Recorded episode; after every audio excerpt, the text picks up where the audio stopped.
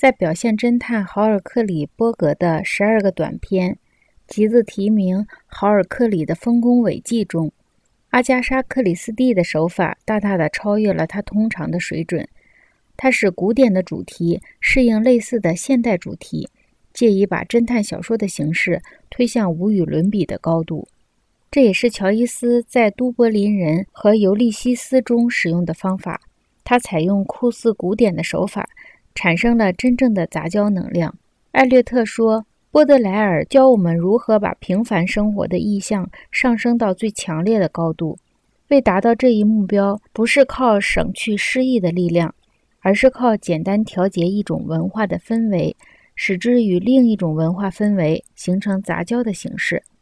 在战争和移民的浪潮中，新的文化融合为日常生活中的普通规范。”正是靠这种方式实现的。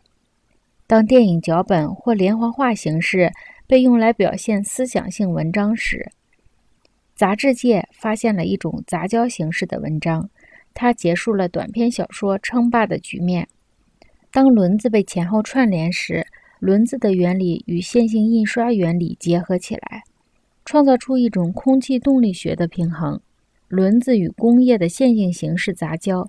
推出了飞机这一新型的形式。两种媒介杂交与交汇的时刻，是发现真相和给人启示的时刻。由此而产生的新媒介形式，因为两种媒介的相似性，使我们停留在两种媒介的边界上。这使我们从自恋和麻木状态中惊醒过来。媒介交汇的时刻，是我们从平时的恍惚和麻木状态中获得自由解放的时刻。